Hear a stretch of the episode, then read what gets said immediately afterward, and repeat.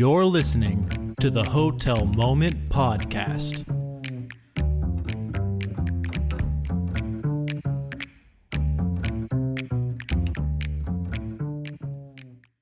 Welcome, everybody, to the Hotel Moment deep dive on the hospitality staffing crisis. And uh, we're extremely excited to have an incredible panel with us of hospitality professionals with 50 plus years of experience all put together we're all at different vantage points, different locations in the country, and there's a great diversity that will help inform and educate everybody on exactly what's happening on the front lines and of course at the, the larger level in the hospitality industry in the crisis around hiring the right staff and taking care of the, the guests that are coming back in this accelerated travel recovery.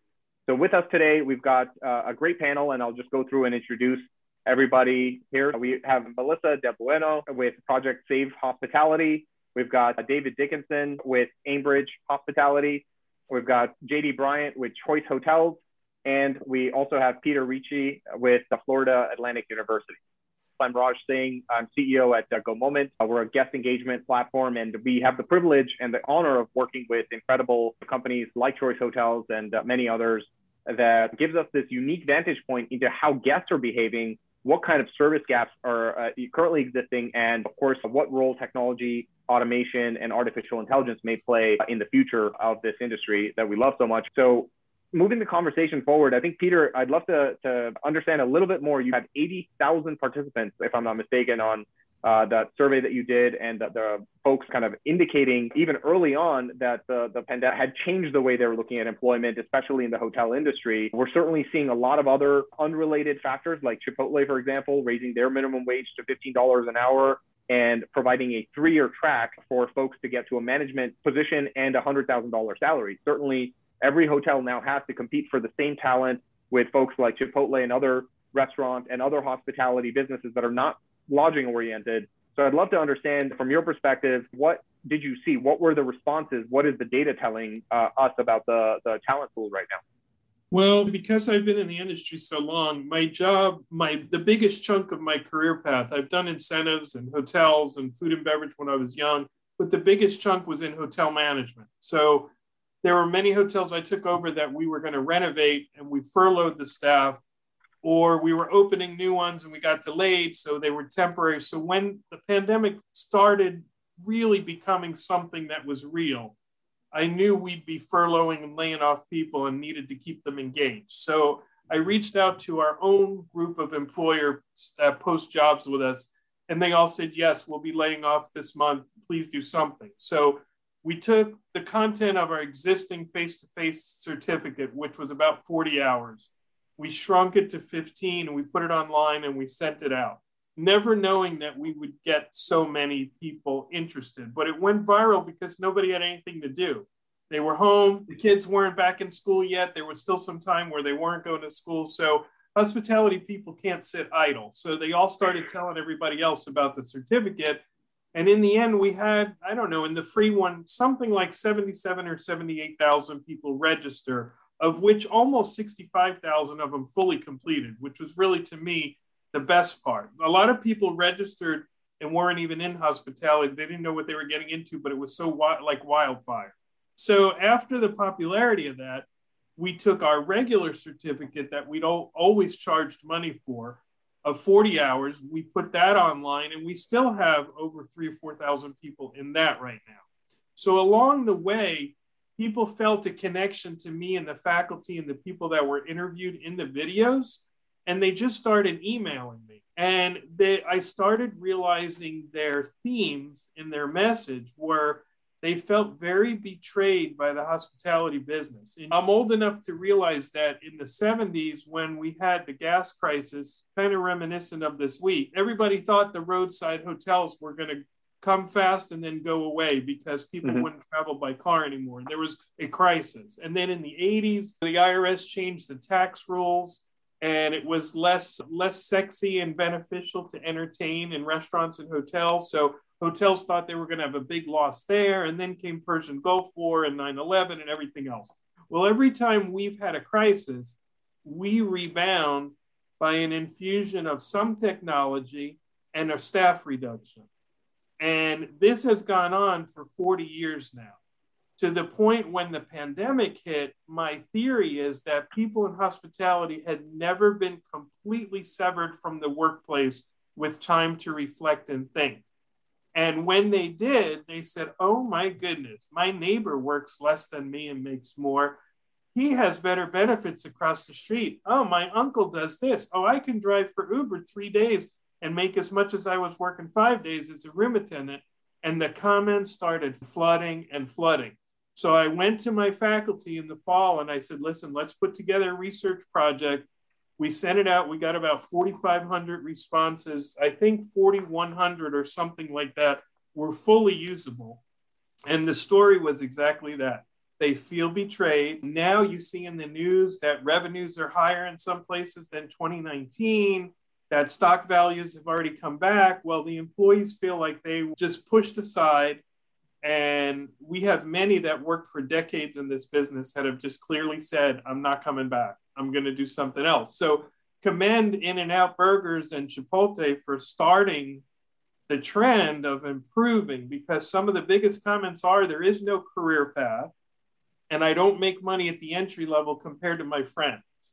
So that's a that's a starting point. But you got a panel. I could talk about this forever. I think your comment around uh, the career path is definitely uh, really well received and something that I'm sure a lot of us can resonate with on, on that side, especially at the front line at the individual property level. Mm-hmm. Of course, the brands have a different kind of corporate structure and a different kind of path there. But I do agree. I think something that we also saw from our vantage point at Go Moment is that uh, a lot of hoteliers and hotel workers have been engaged in this 24 7, 365 game of, of course, providing excellent service. And they really take a lot of pride in it. And that has been the fuel for talent to show up every day with a smile on their face, excited to greet guests and provide great service. And the pandemic did provide this pause to say, okay, well, how am I doing relative to my neighbors, my peers, and others?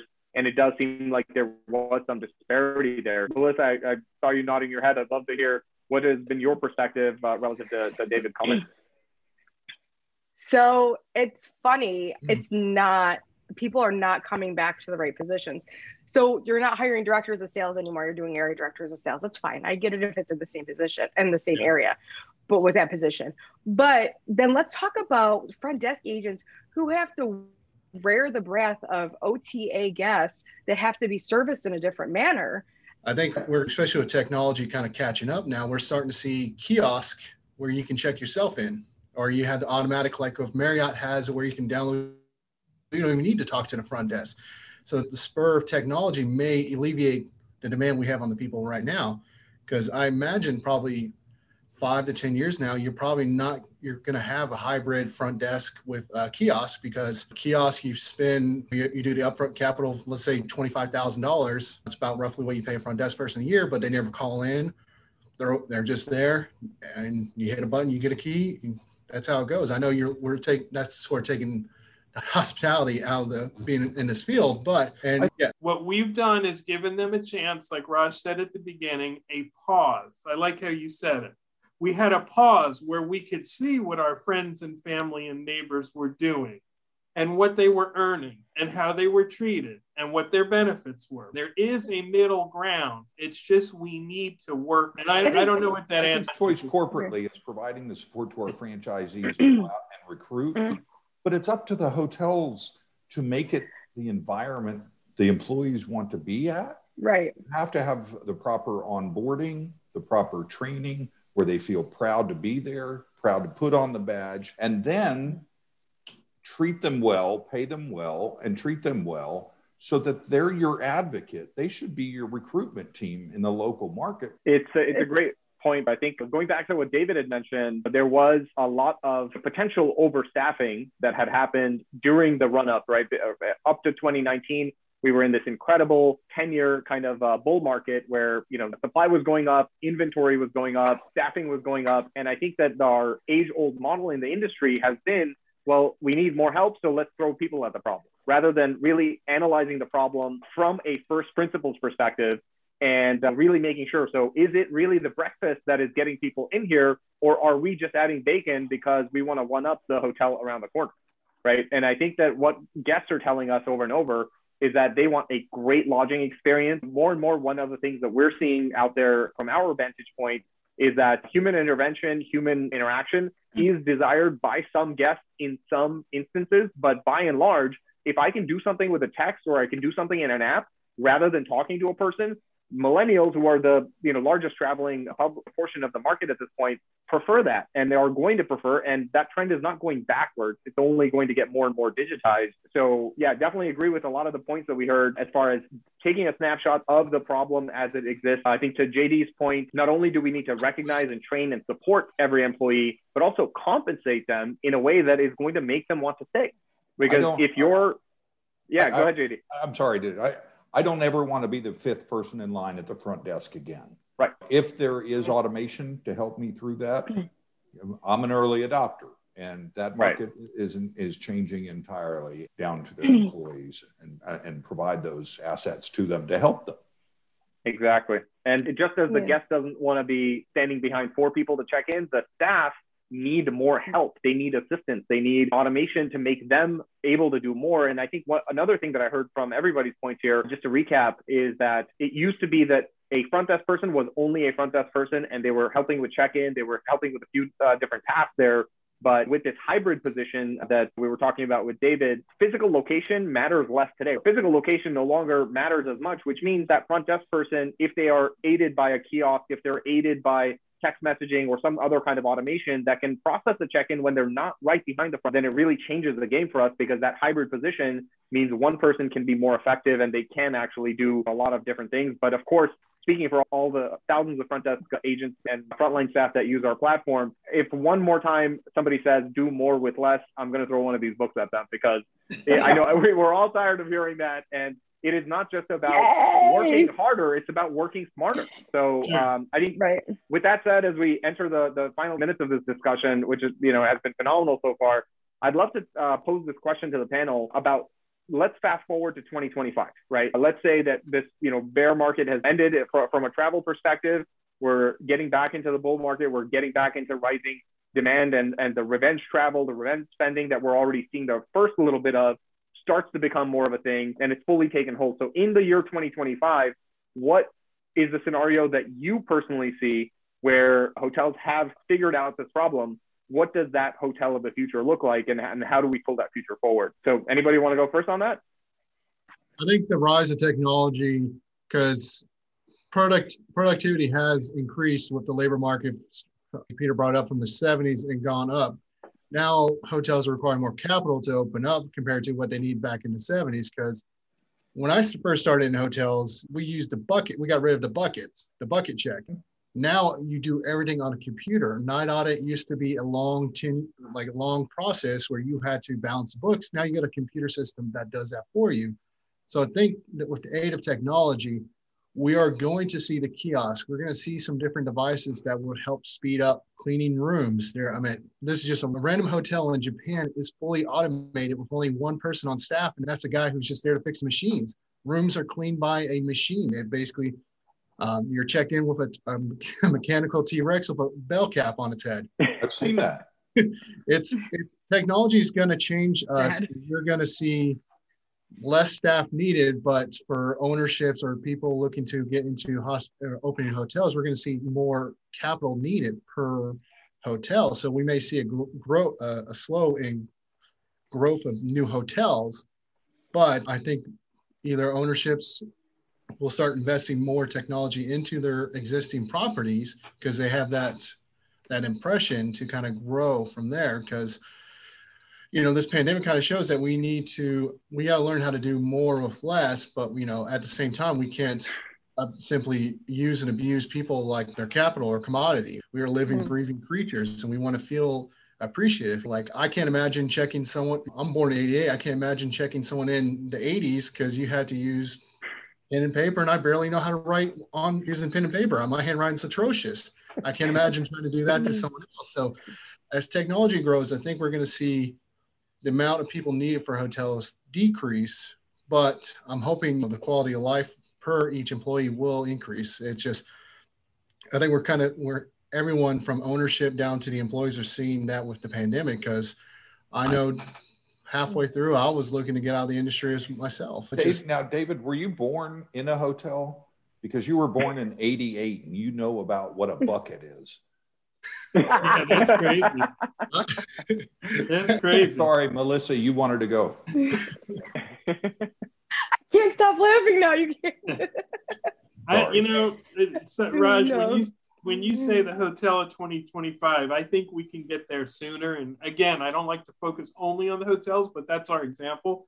To me, you'll be paying better than the market. You don't have to pay $100,000 for an entry level person. It's not realistic for your profit margin. We're in business, but you need to be paying better than your peers.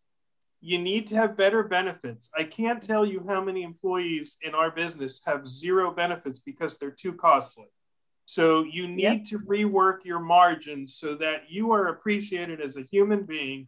And if you have a spouse, significant other, or kids, you can get care if you need to go to the doctor. So we need to be paying a little better than our peers, invest some money in benefits more than we've done now, but cut, cut, cut has been the answer for the past decade on benefits. And then infuse technology where it's appropriate to eliminate excessive staff where you don't need it and improve the guest experience. You can do both with many kinds of technology. So it's not really Right. rocket science. I just think it's a matter of conversation and sitting with the owners and reworking things.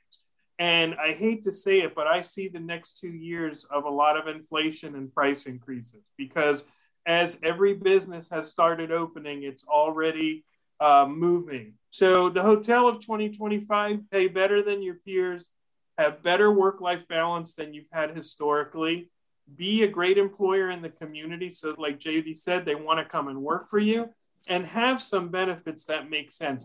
but too, I, I get what you guys are saying. Let's talk about this 2025 things. I think the hotel, I think you'll see the higher end luxury boutique hotels aren't going to always go automated. I think it's going to be per hotel and it's going to be per traveler.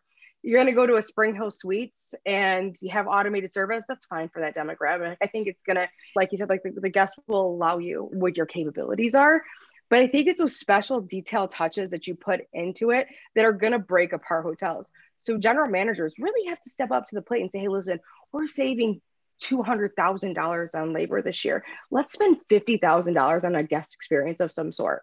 And that's where I think is going to bring, it's going to separate the good and the bad and the people who really care and the people who really don't care about the, the industry. And those are going to be the hotels that succeed and the ones that don't, the ones that have the fun culture. And it is fun to work there, even though you have a kiosk checking you in and then, and are ran correctly. I think short term and long term, I'll talk about 2025 in a second. Short term is the people that were in the industry are gone.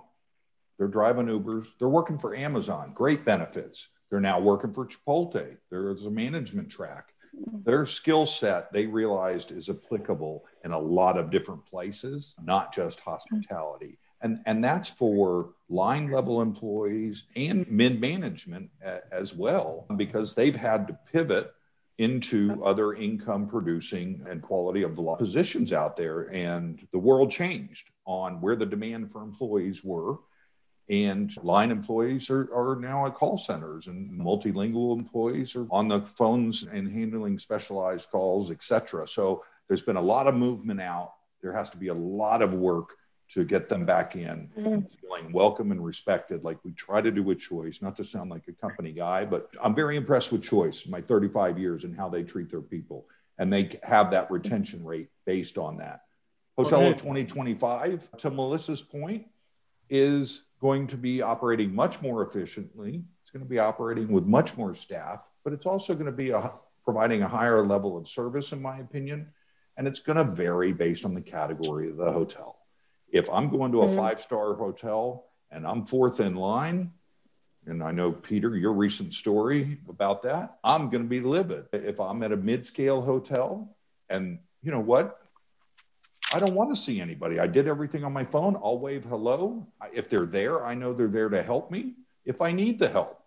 So that's going to, there's going to be a lot more technology to help the hotels operate more efficiently based on the effects of this on balance sheets going forward. But it has to be a balance because if you're not providing the level of service a customer expects at the price point they're paying, then you're losing that customer for life.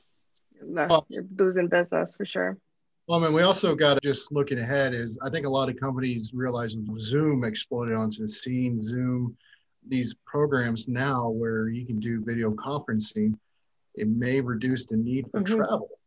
So Yep. in 2025, travel may be down, and we may not be seeing that same business. Like I said, for a year on one of my properties, I didn't sl- I didn't lose a beat because I had a bunch of guys who were working on construction. They couldn't it's something they couldn't do a Zoom over. And then you got businesses where And that'll always exist. it's I didn't say travel. I'm just saying there's with the advancement of technology, like I said, Zoom just kind of exploded onto the scene last year. Uh, so it's we may see decline in business travel while we may see a rise in leisure travel just because people Conventions are coming back. They're coming back strong for Yeah. late Right. this year, early next year. But it's it's going to be the uh, business traveler, the more upscale conference center facilities that will struggle the most with the return of guests. But we're here to talk about employees and use Yeah. the resources you have. Your employees are your best recruiters. Make the example. And Yeah. that's right. David, I, I know that you had an open job requisition and saw fewer candidates than you were actually expecting. Can you elaborate on that part as well? Yeah, all my years working in hotels or you know even hiring for me, front desk position in my market is one that it's very desired. Like I would post a job and week I'll have 20 applicants. I can call 10 of them and I'll get six, seven of them show up. I recently had a position posted and it took me a month to fulfill because I've only had four applicants. That's Uh, the norm. That's the norm. That's what's going on right now. The people are bailing the industry. That's our that's our whole point. They're not interested. Yeah. Yeah. They're, they're not interested. Well, the line level You know, there's if hmm. being a front desk agent is no longer a fun, interesting thing when, especially when you're home getting stimulus and unemployment. That won't even be a consideration until the fall. I'd rather just stay at home and but it's not even getting that interest. And then the people who are simply who do apply don't answer their phones, or if they do answer, oh yeah, I'll be there, and then they never show up. And there's Sure. yeah, and it's I, I well there's oh, there's sorry. more options for there's more options for line level people to transfer out of the industry than there is for directors of sales or GMs. I'm telling you, the change maker, whoever steps up to the plate and says, We have listened. Here are our new staffing guidelines. Here is our new pay rate, and here are the new and improved benefits. Come try us as the leader in mm. hospitality. They're going to win. I'm just waiting for CEO done. to step up. Yeah. I'm waiting. I, I wish we Wait. were in a position to do that, but without owning or operating, all we can do is give the best advice to our owners. But you might have owners who step up. Yeah, yeah, we're leader. trying, we're pushing Yeah. it, you know, Uh, and there are Yeah. some. yeah, I rarely enjoy getting older, but this time I was able to look back and say, wow, this is what has happened. This Yep. is what has Mhm. happened over the, each crisis. We've cut, cut, cut to the point of, okay, I'm not going to work for months. I have time to think. And okay, now I know what's out there. So it's very weird. I think Raj said the most important ingredient that's missing to young people or middle aged people or anybody is a career path. If Mhm. Chipotle says not we're going to start you here, but if you are interested and you succeed, you can go here. Not everybody wants to go there, but if there's a path, we have always lacked a path in this business. We all fall into the jobs, we fall into what we do, and there is no no path. And that's a biggie that keeps getting mentioned. So Raj was right on it. Yeah. I haven't seen that that Yeah. that plan. I knew they raised their wages, but I didn't see their path plan. yeah. That's, Well, I mean, uh, like, well, Yeah, go ahead, David. the restaurant industry kind of is always a step ahead of everyone on when it comes to like the, the kiosk started with restaurants and then these benefits start with restaurants. I think restaurants are quicker to act because there's a lot more of them than there are of hotels. And the sleeping giant but we are the sleeping giant in hospitality. We are slow to react and then whatever we do one brand copies another brand copies another brand and copies another brand. So we're all selling the same breakfast. We're just calling it a different thing. Well restaurant, their profit margins are really small. I think it's between one to three percent. I think unfortunately they are going to dictate what we do next. And that's just and it's very odd for us as an industry to be dictated by another industry's advancements and placements. It's a total soul searching thing to realize that you can make a handsome profit to meet your expectations and still treat people with care, respect, and a great work environment. You just have to sit and do that. And even if That's, the coffers uh, are empty, build the plan so as they as your staff help you get there. Yeah. Oh yeah, it's. Exactly. I think it's. We're asking. It's. We're looking at micro solutions at a macro problem. I don't know. I don't know. From a labor perspective, what lingers in my mind, and Melissa's touched on this, is that the employees felt abandoned. The government was doing all kinds of things to help people, help the hotels, help the restaurants, but you know, they come back and say, Why would you just lay me off after 30 years? Couldn't you have a pecking order? Couldn't you have something? Or now that you're back making money again, can't you hire me back and pay me some kind of bonus for all the time I gave you? People feel bitter and they have every mm-hmm. right to feel bitter. And yeah. I, I agree. But yeah, we have to move past the bitterness and say, okay, how can we remake that hotel of 2025? So it's it's interesting. Yeah, Peter, as you said uh, earlier, I think it's a moment for soul searching, and it's a moment in, in time where the entire hospitality industry is reforming itself based on the new, completely shifted guest expectations that are different from the assumptions that we've built all of our hotels, all of our rooms, and everything around the experience on. As uh, David was mentioning, taking inspiration from the restaurant industry, our cousins in the hospitality space, we've seen that there's been rapid innovation, a huge amount of automation. You press one button on Uber Eats, and this entirely, this really complex mechanism kind of fires on the back end, and then food shows up at your door. It's, I think that this is our moment in the hotel industry to invent and to innovate our way out of this, as we've done in every single crisis and, and challenge in the past and emerge stronger exactly the way that we've done. And I, I want to actually start uh, wrapping up. It seems like we could go for hours here because it's such a rich topic for discussion. And I want to thank all of our incredible panelists for an energetic uh, and honest discussion around this topic that has not been getting enough attention in the media and in the hotel world in generally. I do invite to kind of echo what Peter said. I do invite thought leaders and um, management in in our space to take that stance in the way that Chipotle has uh, taken to say that this is, you know, where you start, this is where you can go, and make sure that, as Melissa said, that our employees and our community is our biggest asset. I do think we are a sleeping giant. To kind of go back to David's point there, and uh, as JD mentioned, I do think that also I t- totally agree that automation and the on-demand guest experience is exactly where the hotel of 2025 has to be. And we may see that as early as 2022 next year because this change is so total and it's immediate. And we, as an industry, have to, to really innovate at this point. Just want to thank everybody for their uh, incredible contributions in this uh, in this panel. I learned a lot from each of uh, you. And I think as far as I do want to invite everybody that listened in, if you tuned in this far, I hope you enjoyed the discussion and, and that you learned something as well. If you found this through a LinkedIn uh, posting, please go back to that LinkedIn posting. Give us your feedback, give us your commentary on how are you seeing the hospitality staffing crisis play out from your uh, point of view and how do you see us innovating out of it? What is it that we should do as an industry in banding together and creating a better future for not just the guests, but also for the staff that are so essential to our business in a way that is sustainable and we can rely on for the decades to come in this new economy that is emerging, that is more remote work focused and on demand for everything. And separately, we just want to thank everybody for tuning into the Hotel Moment Deep Dive and encourage everybody to subscribe wherever you get your podcast. We will be having more discussions like this and uh, invite other leaders in the industry to share their perspective. So thank you, everybody, and have a great one and stay safe out there.